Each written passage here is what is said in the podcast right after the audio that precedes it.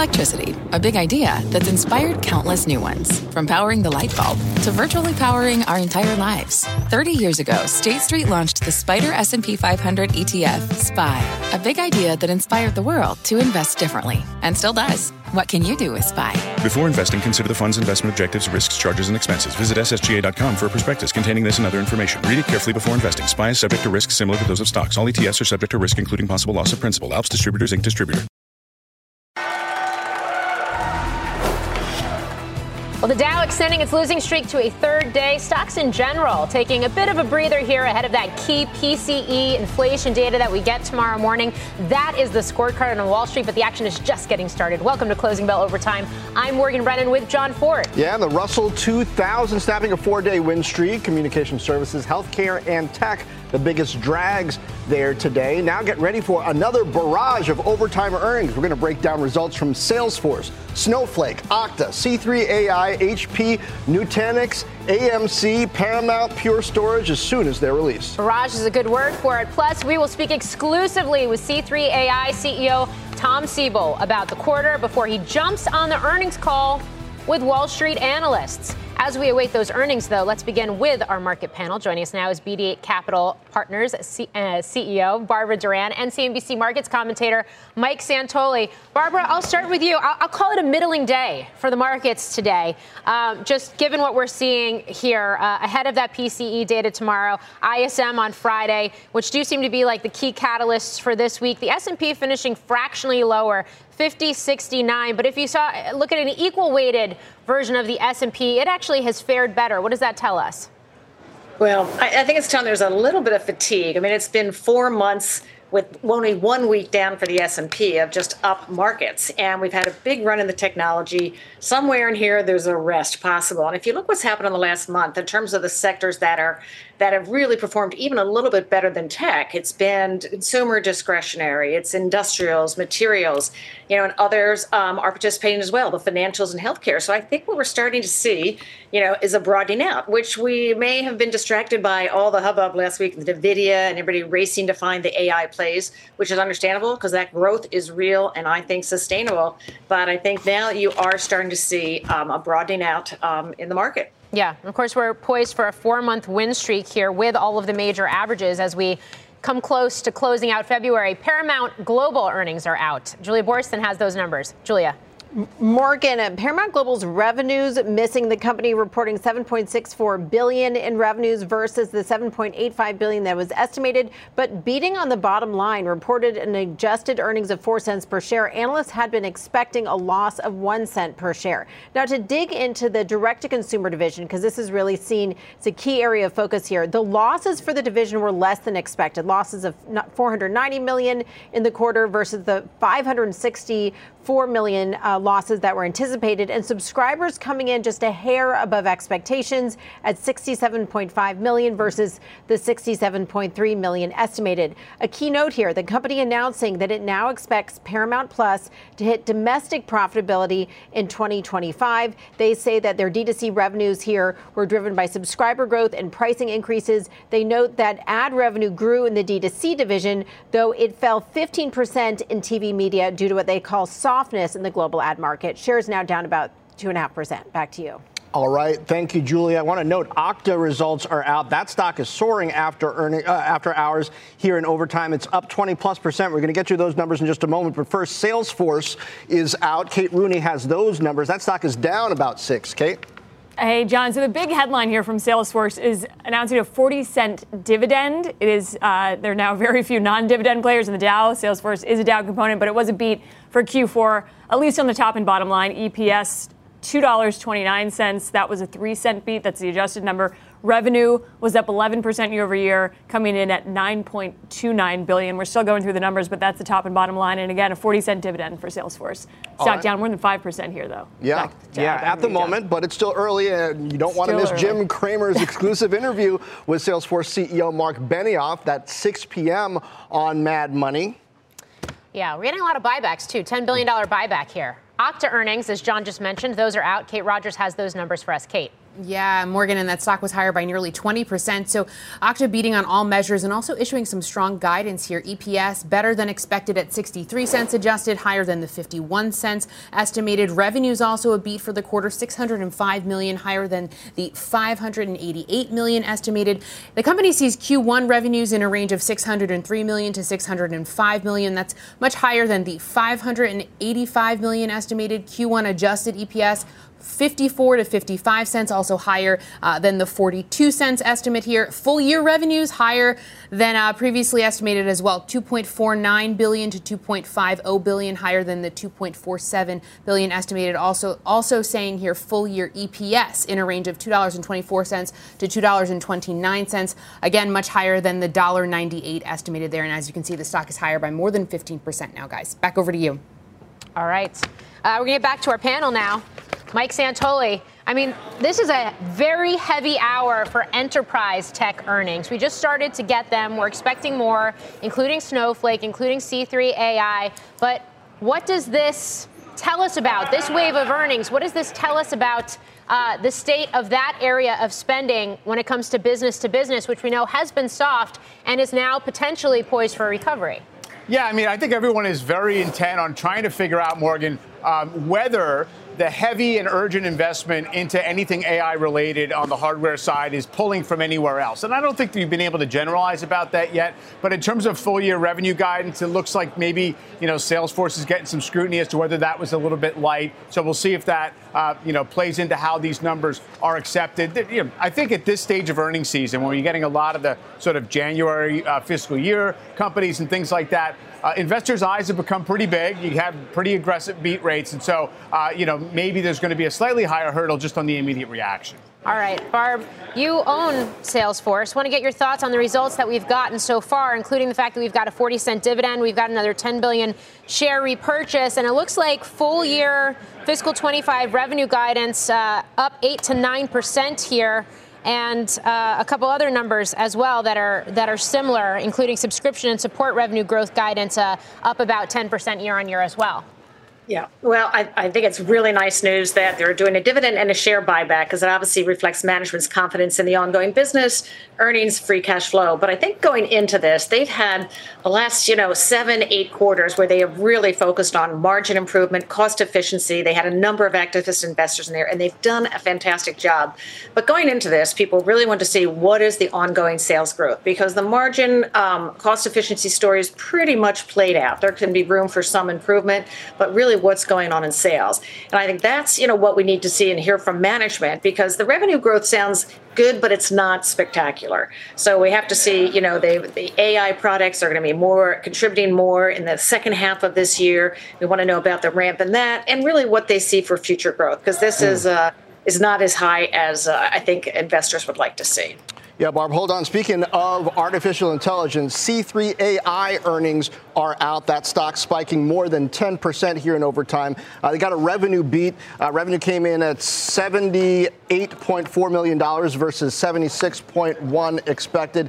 Uh, the EPS loss, 13 cents versus a loss of 28 cents expected. And the guide, the midpoint of the guide, just about bang on, but the range uh, higher than expected, a range of 82 to 86 million. It's 84 at the midpoint. The street was looking for 83.9 uh, guide for Q4. Uh, we've of course got the the CEO of C3 AI, as we mentioned, coming up. I've also got Nutanix numbers. Can we do those? or We need to hold on.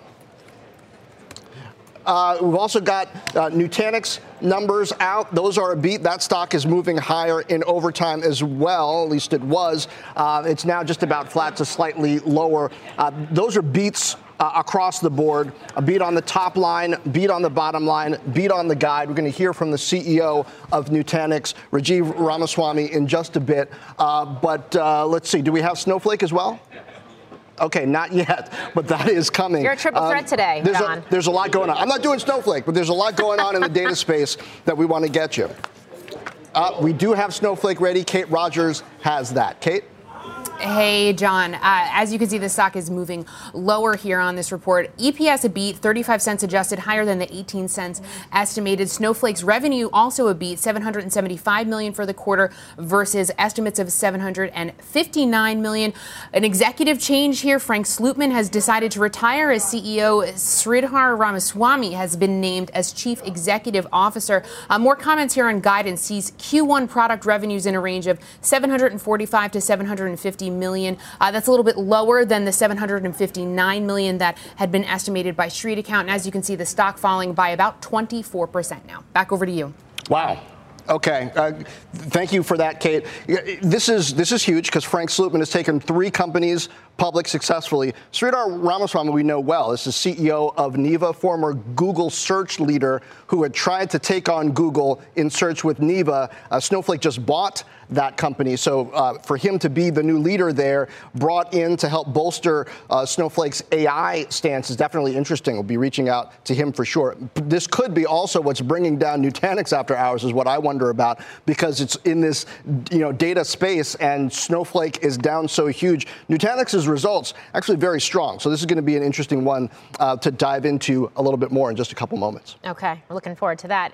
In the meantime, Snowflake CEO Frank Slootman will break down those results and those succession plans on Mad Money tonight at 6 p.m. Eastern. Um, Barb, I'll go to you because we just we just ran through a whole list uh, of names, and I guess we'll start with Snowflake. Whether it's the results themselves or whether it's succession plans, when you're talking about a heavyweight within the tech space, space that's now retiring? Yeah, I think Snowflake has yet to really live up to its long-term potential. I mean, it's we know it's scalable, it's flexible, it's really uh, seems to be the uh, the technology of the future in that space. But they have not been um, at top ticking in terms of their um, their growth. And so even today, I owned a little bit in portfolios, and I sold it. You know, I sold. It was only held in five accounts, but I sold it because just reading and getting updated on the flow and the macro uncertainty and their clients and where they are with AI, I thought there's really too much out there, and the stock has had a big run this year and also last year. And it's not cheap. At 243 times forward earnings, I said that was I said there is no room for error here. So I think that's actually a big problem is that it just is not living quite up to expectations, which I think is probably why Nutanix is down. I mean that also, you know, I think the expectations there were great and the stock is up almost 23% year to date, over 100% um, in the last year. So I think that's also a little bit of a victim of uh, high expectations.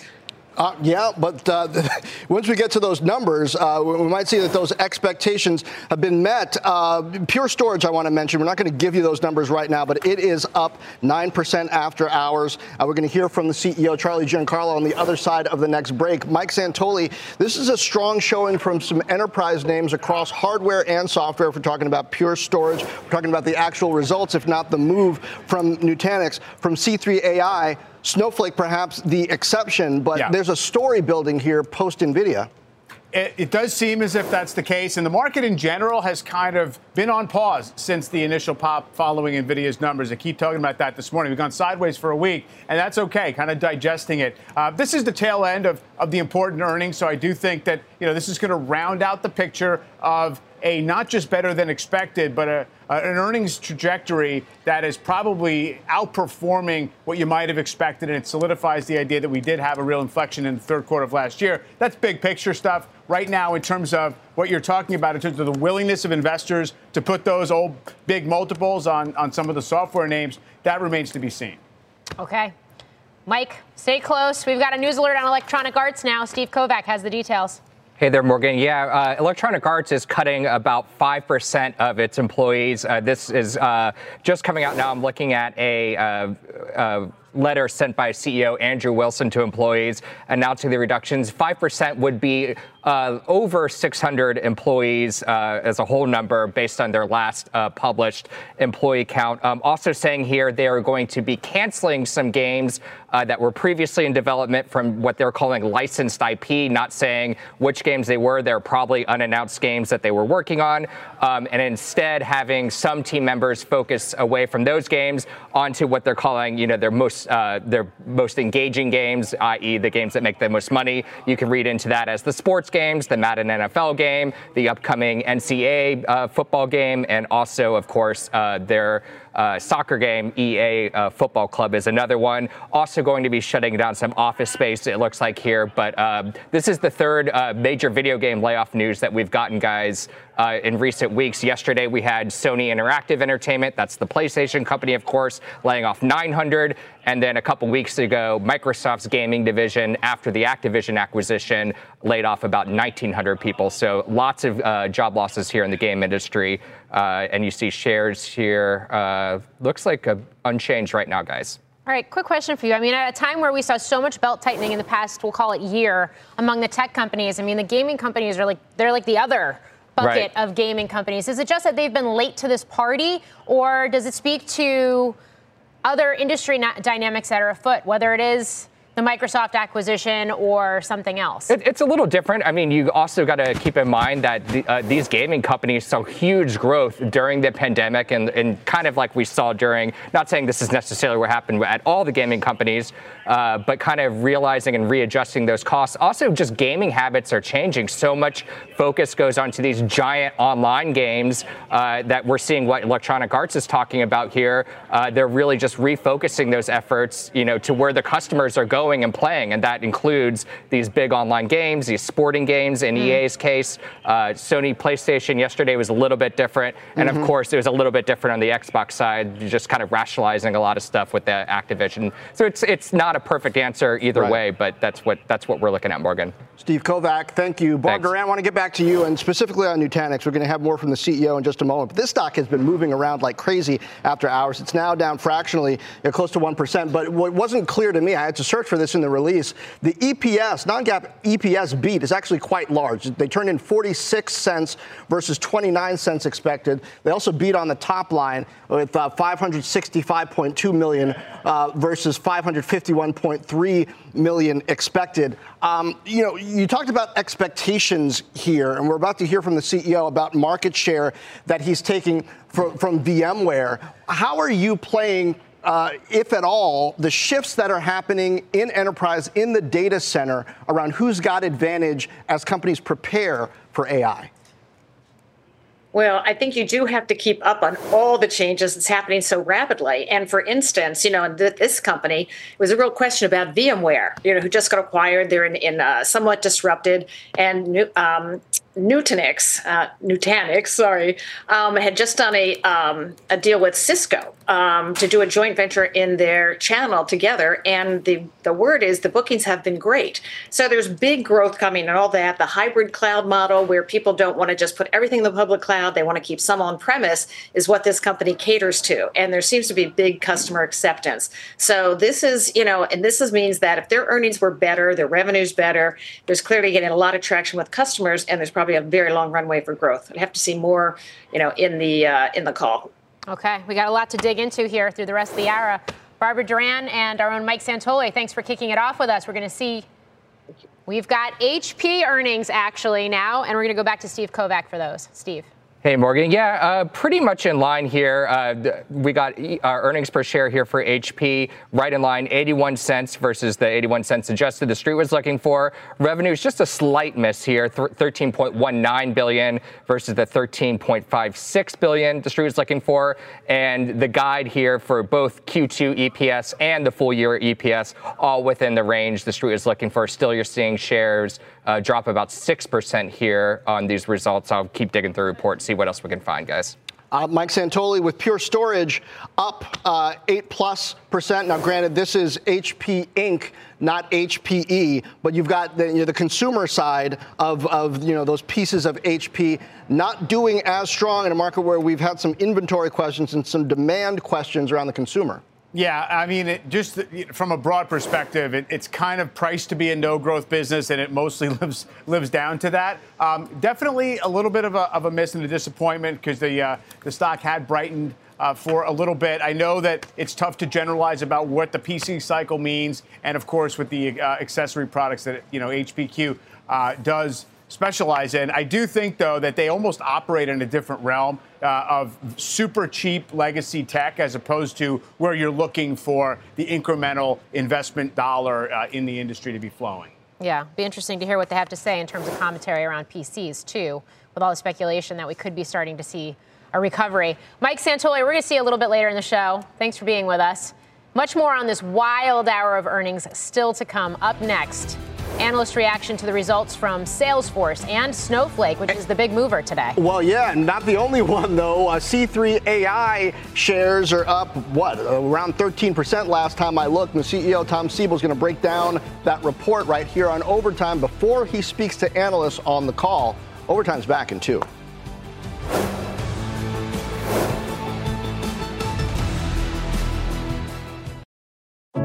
What does it mean to be rich? Maybe it's less about reaching a magic number and more about discovering the magic in life.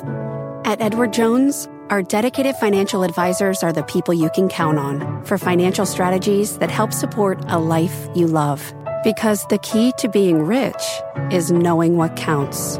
Learn more about our comprehensive approach to planning at edwardjones.com slash find your rich. Edward Jones, member SIPC. Welcome to the Canva guided meditation for stress at work. Impending deadline? Generate Canva presentations in seconds. So fast.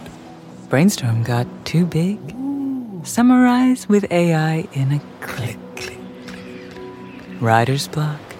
Release with Canva Magic Write. Magical. Stress less and save time at canva.com. Designed for work. We have got a pair of beats and raises in enterprise tech uh, to get to uh, Nutanix and Pure Storage. Let me give you Pure's numbers first. You can see that stock is, uh, let's see, up by about 9% right now in overtime. Revenue was a beat. It came in at $789.8 million uh, versus 784.3 expected. Subscription services re- revenue came bang on. Product was actually stronger than expected. Earnings per share came in at 50 cents versus 44 expected. And the guide for Q1 was to 680 million in revenue versus 669.6 roughly expected. Uh, I spoke with CEO Charlie Giancarlo this afternoon about how AI is driving demand of course, the market is is gone crazy uh, over uh, the opportunities around AI, and a lot of the focus has been on large language models, on Gen AI, and as everyone knows, uh, those uh, creating the large language models, creating uh, the models that form the basis of Gen AI requires a lot of GPUs, a lot of processing power. It also requires, on our part, the ability to be able to uh, stream data into those GPU farms at incredible rates, and that drives the high end of our product, which is uh, has been very healthy. We announced uh, this quarter a uh, an eight figure win at a major GPU uh, cloud provider, so we're very uh, very pleased with that. Of course, you know in the past we've supplied um, AI infrastructure to companies like Meta. He said he's even more excited on a dollar basis about how the inference wave in AI is going to drive demand for his more mainstream storage systems. Now, back to Nutanix. Big beat over there. That stock was lower in overtime for a bit, about 7%. Now it's higher by about a percent and a half. Uh, get you some numbers there. The revenue is six, uh, 565.2 million, uh, again versus 551 expected. The EPS 46 cents versus 29 expected. The guide is to revenue of, of uh, midpoint 515 million versus 510 expected. Also, the full year revenues are a beat, got into a range of 2.12 to 2.15 billion versus 2.12 billion expected. I also spoke with Nutanix CEO Rajiv Ramaswami this afternoon about what drove a particularly strong bottom line beat and how he's taking advantage of Broadcom's purchase of VMware.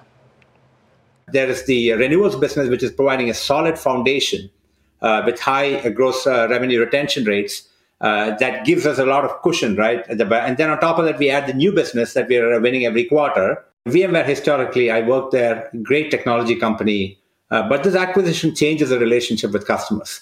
Uh, you know, Broadcom's model is, of course, to to maximize the value of these assets in in the next few years, and customers are feeling it now uh, with the actions that uh, they see after the acquisition is closed. Right, pricing changes uh, Partners are feeling it, much smaller number of partners. So there's a fair amount of disruption uh, with uh, uh, that customers and partners are both seeing. common theme here with these two companies enterprise buying overall has stabilized. Some players seem to be grabbing share if their tech helps more with the on ramp to AI. Makes uh, sense. Yeah, I mean th- that that seems to be the bottom line now. Now, uh, Salesforce and Snowflake, meanwhile, both seeing their stocks fall in overtime after they reported just moments ago. And joining us now to discuss those results, Hilary Frisch, who is senior research analyst at ClearBridge, and Charlie Miner, sector analyst at Third Bridge. A lot of bridges right? to understanding, I hope. Uh, welcome to both of you. Um, Hilary, you're here with us on set. Thank you. I, I want to talk about Snowflake first. This is a huge drop for them. Uh, Frank Slootman, who's been so visible on his way out the door, but we've got, you know, Sridhar Ramaswamy coming in, a known quantity from Google, from Neeva. What do you do with a stock like this at this level when data is so important to this uh, transformation that's happening? Great question, Jon. Thanks for having me. Good to see you, Morgan. Yes, um, I think that's precisely it. Data is so important. This, the, the CEO in tra- transition is a bit of a, a, a shock to Wall Street, but honestly, I think something like this has been in the works for a while. Sridhar is a tremendous technologist. He's extremely well respected. He's ex- he's especially well expected in the, the arena of Gen AI, and I think he's going to bring a lot of tremendous things to Snowflake. I also see they, they posted a good quarter generally speaking, a hair light of the whisper, but very good on product revenues, a few points better than expected, and very good on aggregate bookings. Um, and I think this guide probably reflects the fact that all of these consumption cloud names are being pretty conservative, and also they probably want to set a more conservative bar for the incoming CEO. All right, from ClearBridge now to Third Bridge, let's talk about uh, you know Salesforce as well. The stock is down a little bit more than 4% right now in overtime. Is this a buying opportunity, or have we finally run out of some of that goodwill around the cost cuts here, Charlie? Yeah, you know, it was a really strong Q4 report. Um, analysts and investors wanted to see top line momentum heading into 2025, indicating that AI had this opportunity to be a growth catalyst for the business. They obviously came in below on revenue uh, for the year, which is driving the stock down right now we know that people are going to use AI. We know companies are going to sign up for these betas. The question is, though, at the end of 2024 into 2025, are they going to start to sign the large deals, these multi-million dollar contracts that are going to be the growth catalyst that we're all hoping uh, it's ultimately going to be? Yeah, I mean, just sticking with um, Salesforce right now, mm-hmm. uh, it really seems like the stock is under pressure because of the guidance and the fact that you're looking at high single digit guidance in terms of revenue looking forward. I mean, they did recently just launch this Einstein AI platform. Mm-hmm. How much do we think that's even ba- baked into that guidance? Or again, you know, to use the word conservative, is that something where we're going to have to wait for the call to get a little bit more context and it could be something that actually provides upside risk this year? Thanks. Uh, so, yes, it's it's uh, really the question. But what's interesting is um, current bookings, bookings to flow through to revenues over the next 12 months, were actually 12 percent they were higher than that last quarter, but they've generally been ex- in an acceleration trend. And that's without any of the benefit of Gen AI, something called the Data Cloud, which Salesforce um, has, has introduced, which is essentially a precursor to Gen AI adoption at scale.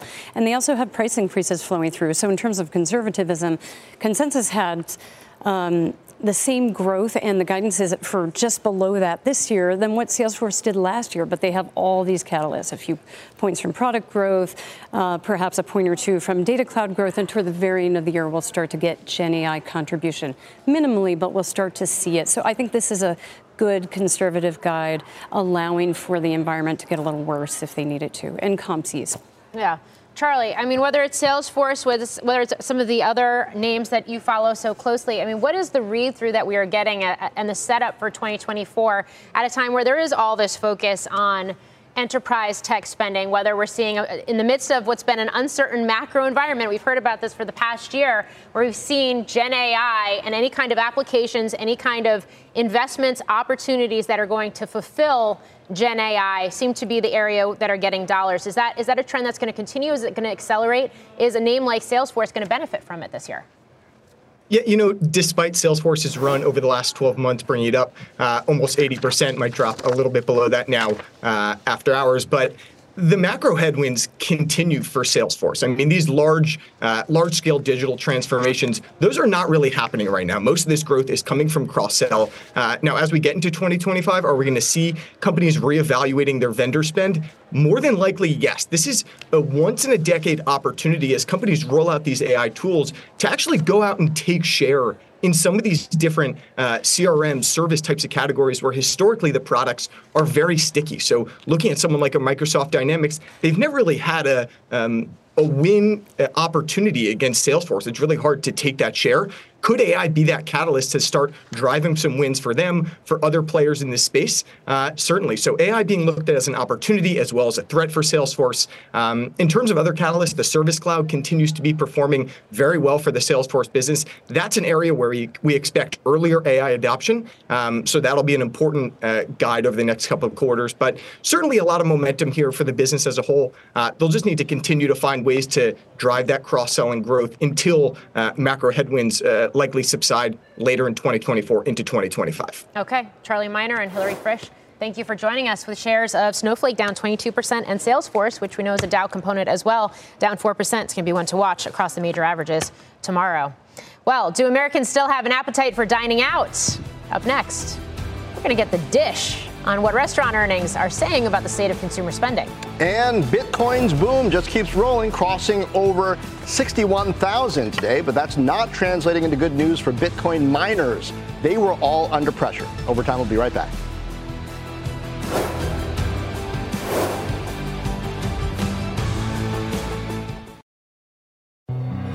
Hi, I'm Ben. I suffer from a condition called writer's block. It strikes when I'm at work. That's why I choose Canva Magic Write. It works fast, generating texts in seconds, thanks to AI. Common side effects include increased productivity, compliments from coworkers, feelings of satisfaction. Now I can say bye bye to writer's block. Ask your boss if Canva Magic Write is right for you at canva.com, designed for work. Well, this next earnings report is going to be a hoot. Duolingo is out. I'll toss it over to Pippa Stevens with that stock up 21% in overtime. Pippa. Yeah, Jon. Shares are surging here after Duolingo beat on the top and bottom line in the fourth quarter, earning 26 cents per share. That was 9 cents ahead of estimates. Revenue coming in at 151 million ahead of the 148 million expected. The company also gave strong Q1 and full year revenue guidance and said that during the fourth quarter, its daily active users were up 65% year over year, with the monthly active users up 46%. The stock now rising 21%. Morgan? All right, big move there. Pippa Stevens, thank you. It's not just retail results. Restaurant earnings are offering key insights on the consumer as well. Dine Brands reported a beat and expects sales to keep rising this year across its two main brands, IHOP and Applebee's. CEO John Peyton telling me just earlier he's been surprised by the resilience of customers. Our guests look like America, right? Because we're in 3,600 markets across the U.S., all 50 states families, you know, um, retirees, all sorts, you know, everyone in America. And so what we see is that they are resilient and they're dining out once or twice less a quarter than they might have in the past. But when they do dine out, Morgan, they they want to have an experience. So whether Applebee's or IHOP, he says guests have been increasingly gravitating towards value. Think limited time offers. So Dine expects that promotion driven environment to continue. It's leaning in on it. Food costs as well, those continue to come down. That's playing out across the industry. Case in point, Portillo's, which reported better than expected results yesterday, with CEO Michael Osanloo telling me they may be done with menu price hikes. We think that inflation for us in our food basket peaks in the second quarter and then comes down in the third and fourth quarter. And Our hope and expectation is that we exit 24 with inflation, you know, honestly, low single digits. So consumers may be pulling back on goods, but services, including dining out, well, that's still benefiting from consumers' spending. That's something we've been seeing in the macro data as well. It's a theme with Dine, it's a theme with Portillo's, but also Cava with sales up double digits. Domino's, even Wingstop, which saw shares surge after earnings just a few days ago. If you want to watch the full interviews with Portillo's and Dine Brands, you can check them out on our LinkedIn page, CNBC Overtime, where we get into all kinds of details, both about the companies and also the macro insights and what it says about the economy and the consumer writ large. Jon? There's a lot there. Uh, well, C3 AI shares continue to surge in overtime after a revenue beat. You can see them there up 14%. Up next, the CEO, Tom Siebel, is going to break down those numbers before he dials into the earnings call when overtime returns.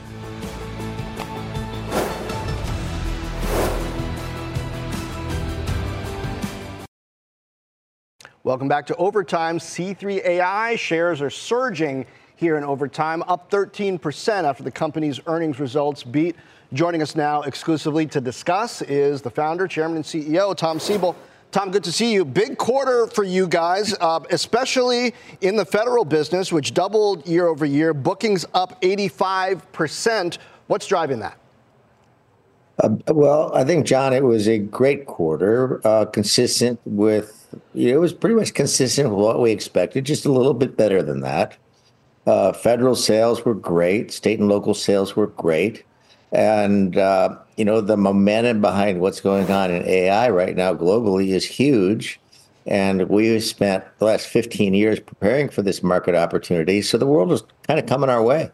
You mentioned Gen AI. You've got 17 Gen AI pilots uh, that are happening right now. You and I talked about this when you were first starting to roll it out. I think you were sitting in London uh, somewhere and we were talking about that. You're converting some of those to production. From a revenue standpoint, from a share of wallet standpoint, what does adding Gen AI to some of these customer engagements you have do for you?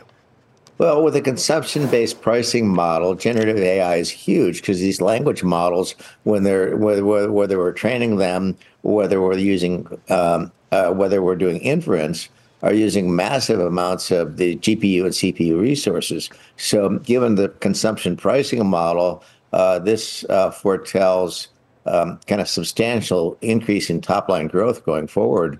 And we're seeing, you know, the application of generative AI, just defense, intelligence, manufacturing, supply chain, professional services, law firms, uh, medical applications. I mean, this is I mean, this is really huge. Um, just going back to the federal business for a second, with revenue up over 100% year over year, bookings up 85%. Um, the breakdown, the mix between government business and commercial business, what does that look like? Is it that we're seeing government, which doesn't, I feel like, typically historically happen, but are they first adopters with the technology? I guess, how do you think about that runway versus the opportunities in commercial and what that business mix longer term is going to look like? I would say that the, the, defense and intelligence community was really kind of slow to adopt enterprise AI going back to, say, 2012, 2013, 2014. And uh, they had, you know, 600 projects in DoD alone to attempt to build these AI platforms themselves. Well, after some years and, you know, many hundreds of millions of dollars, I expect billions of dollars invested in these projects, uh, they've now decided to adopt you know, best of breed commercial technologies to solve these problems, be it contested logistics, be it predictive maintenance, readiness, um, uh, uh, stochastic optimization of the supply chain. So the government is um, kind of really woken up and is now adopting the technologies from the private sector in a huge way so they can innovate rapidly and meet the security needs of the free world. Uh, Tom, detail here that I'm hoping you can elaborate on, and that's San Mateo uh, County, where you've got C3 AI law enforcement that they're going to be using to investigate things like retail theft. This seems like one of those real world examples a lot of people can relate to on how AI might be deployed to make things more effective. What, what are they going to be able to do in, to adjust retail theft in San Mateo County with your software? Well, this is not only San Mateo County, it's every police department within San Mateo County Burlingame, Atherton, Palo Alto, uh, excuse me, not Palo Alto, Burlingame, Atherton, uh, uh, um, uh, Daly City, South San Francisco, what have you. And they're coordinating their resources.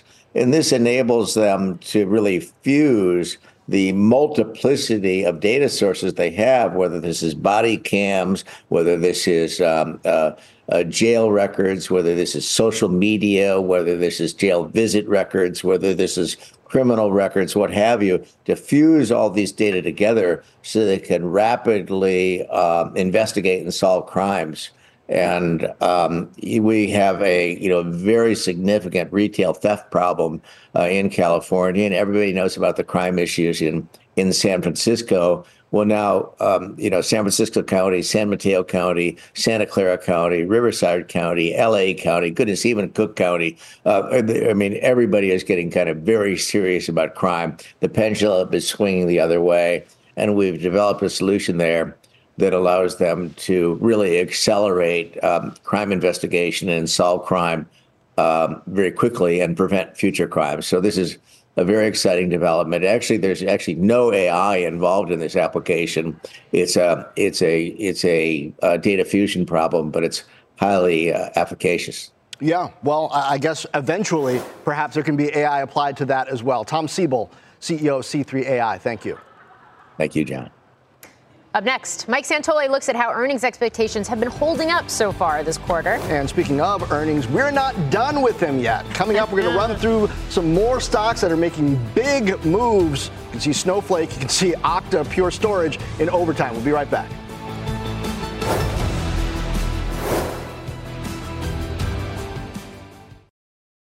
Welcome back to Overtime. Mike Santoli returns with a look at the path of 2024 earnings and the S&P's valuation. Mike, we've been talking about this a lot. What you got?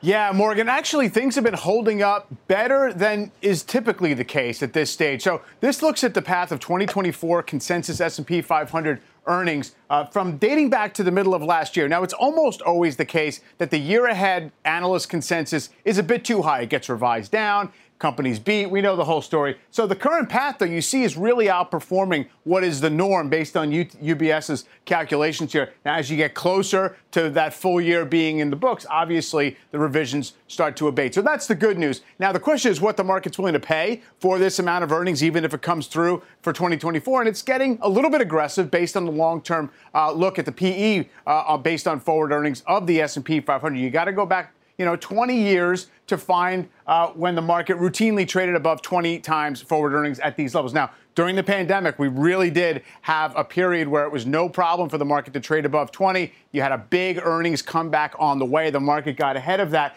Now, there has been a lot of work. B of A today, Citi earlier this week, Goldman Sachs, RBC saying, yes, nominal valuations are high, but there might be justifications for it because of the direction of earnings and the higher quality nature of the index itself. Also, rates being friendly maybe later in the year. So keep it in mind. Uh, maybe we're not priced for wonderful forward returns, but we can hang uh, with these valuations perhaps for a little while longer, Jon. All right. It gives us some macro perspective on the micro we've been seeing. Mike, thanks. Uh, now, women have long been underrepresented in tech, but up next, we're going to look at some female changemakers who are on the cutting edge of AI innovation. And as we head to break, here's another check on some of these big overtimes earnings movers, including Salesforce, Snowflake, Okta, uh, as we count down to more analyst calls. We'll be right back. Welcome back to Overtime. CNBC's inaugural Changemakers list is highlighting 50 women who are transforming the worlds of business and philanthropy. Julia Boorstin joins us for a look at the women who are leading the charge in AI innovation. Julia, congratulations on this list and this project.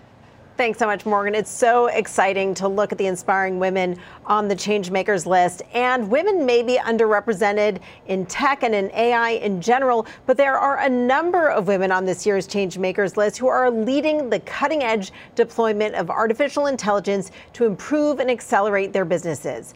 Clara Shih, is the CEO of Salesforce AI, has expanded the company's Einstein AI platform and added generative AI search capabilities to Slack, while Cloudflare's co founder and COO Michelle Zatlyn brought cybersecurity protection to vulnerable institutions, from K 12 schools to local elections, while leading Cloudflare to its first $1 billion year.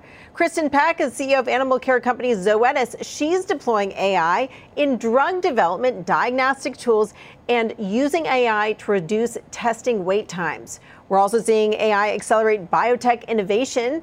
Element Biosciences CEO Molly He is pioneering the use of AI to make gene sequencing cheaper and faster. Jon and Morgan, you can find the whole list on cnbc.com slash changemakers. You can also learn more about our Changemakers event that's coming up in New York on April 18th.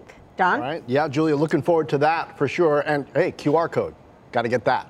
Up next, we're going to round up all of the earnings movers that need to be on your radar, and there are a lot of them, as the analyst calls from Salesforce and Snowflake get set to kick off. Overtime, we'll be right back.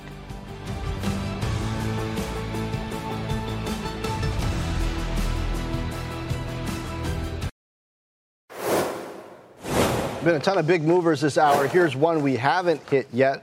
WW, formerly known as Weight Watchers. The stock is very small, market cap around $300 million, and it's getting smaller. It's down more than 20% right now. Wow, looks like around 25, 24, 25 on news that Oprah Winfrey is leaving the board of directors. That's a position she's held since 2015, Morgan. That's big news for that company. It almost reminds me like when Warren Buffett decides to sell out of a bank stock, for example. That's kind of how I would compare this move for this particular company. Yeah, big big exits uh, of leadership in this hour, including Frank Slootman from Snowflake has that stock down more than 20% as well. Yeah, gonna all eyes on PCE tomorrow. Uh, that's expected to be a little bit hotter. It's expected to stake, take some of those annualized. Uh, rates up above 2% again, which is above the Fed's target, but we'll see what happens. Uh, there's been so much resetting in terms of Fed tightening or Fed loosening, I should say, expectations that um, it may not have a big, profound impact on the bond and stock markets, but we will see. Yeah, uh, crazy hour. Nutanix was down seven at one point. Now it's up about four. AI. It's all about AI. That does it for us here at Overtime. Fast money starts now. This podcast is supported by FedEx. Dear small and medium businesses, no one wants happy customers more than you do. So you need a business partner just like you. Like FedEx, who understands your passion for serving your customers because they have the same commitment towards you. That's why FedEx offers you picture proof of delivery, packageless and paperless returns, as well as weekend home delivery to 98% of the U.S. on Saturday and 50% on Sunday. See the FedEx service guide for delivery information. What's more, FedEx Ground is faster to more locations than UPS Ground. Trust FedEx for timely deliveries. See what FedEx can do for your business. Absolutely, positively FedEx.